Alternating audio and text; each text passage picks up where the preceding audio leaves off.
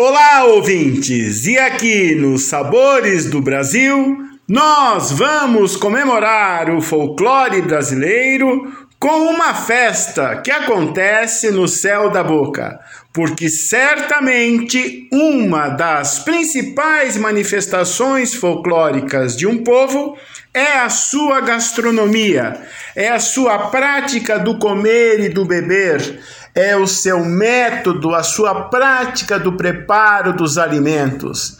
E não é diferente no Brasil, com as nossas proporções continentais, com o tamanho do nosso território, além do fato das fortes influências que vimos recebendo desde os nossos originais fundadores e, po e, população original do Brasil, os indígenas, desde a chegada dos europeus, os portugueses, a forte influência africana e, mais recentemente, em termos históricos, de muitos outros povos que para cá vieram e, com seus usos, costumes e práticas culturais, enriqueceram ainda mais o sabor da mesa brasileira.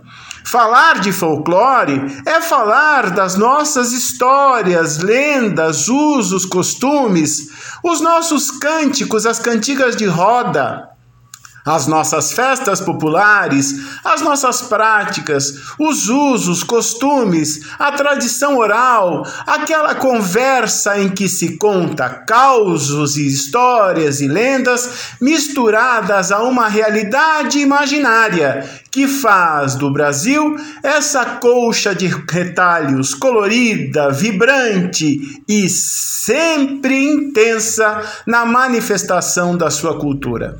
E não é diferente na cozinha da mesa brasileira. O folclore está presente desde o simples arroz e feijão, que nos irmana como nação, até os pratos mais elaborados da moderna gastronomia, já que um povo e seu pertencimento se dá pela prática e pela quase unanimidade do seu sabor.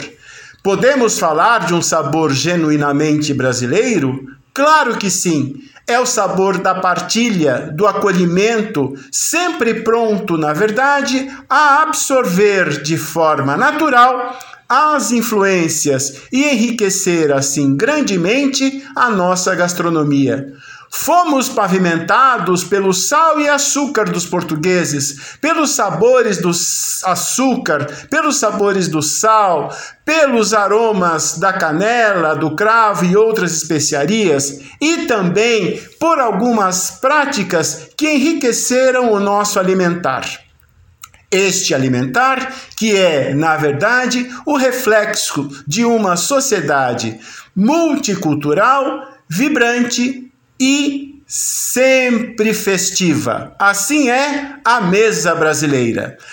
E aqui nos Sabores do Brasil, vamos contemplar os sabores da carne de porco e a sua influência na gastronomia do Sudeste visto que, pela nossa origem histórica, aqui no Sudeste, temos sempre a carne de porco como uma carne pronta e rápida, independente da carne bovina, que demanda mais tempo de cultura e maior cuidado. A carne de porco na região Sudeste, por sua característica bandeirista, é, na verdade, uma das referências de comida e as práticas folclóricas que nascem a partir do aproveitamento da carne de porco. Vou deixar com vocês uma deliciosa sugestão no portal a12.com barra Sabores do Brasil.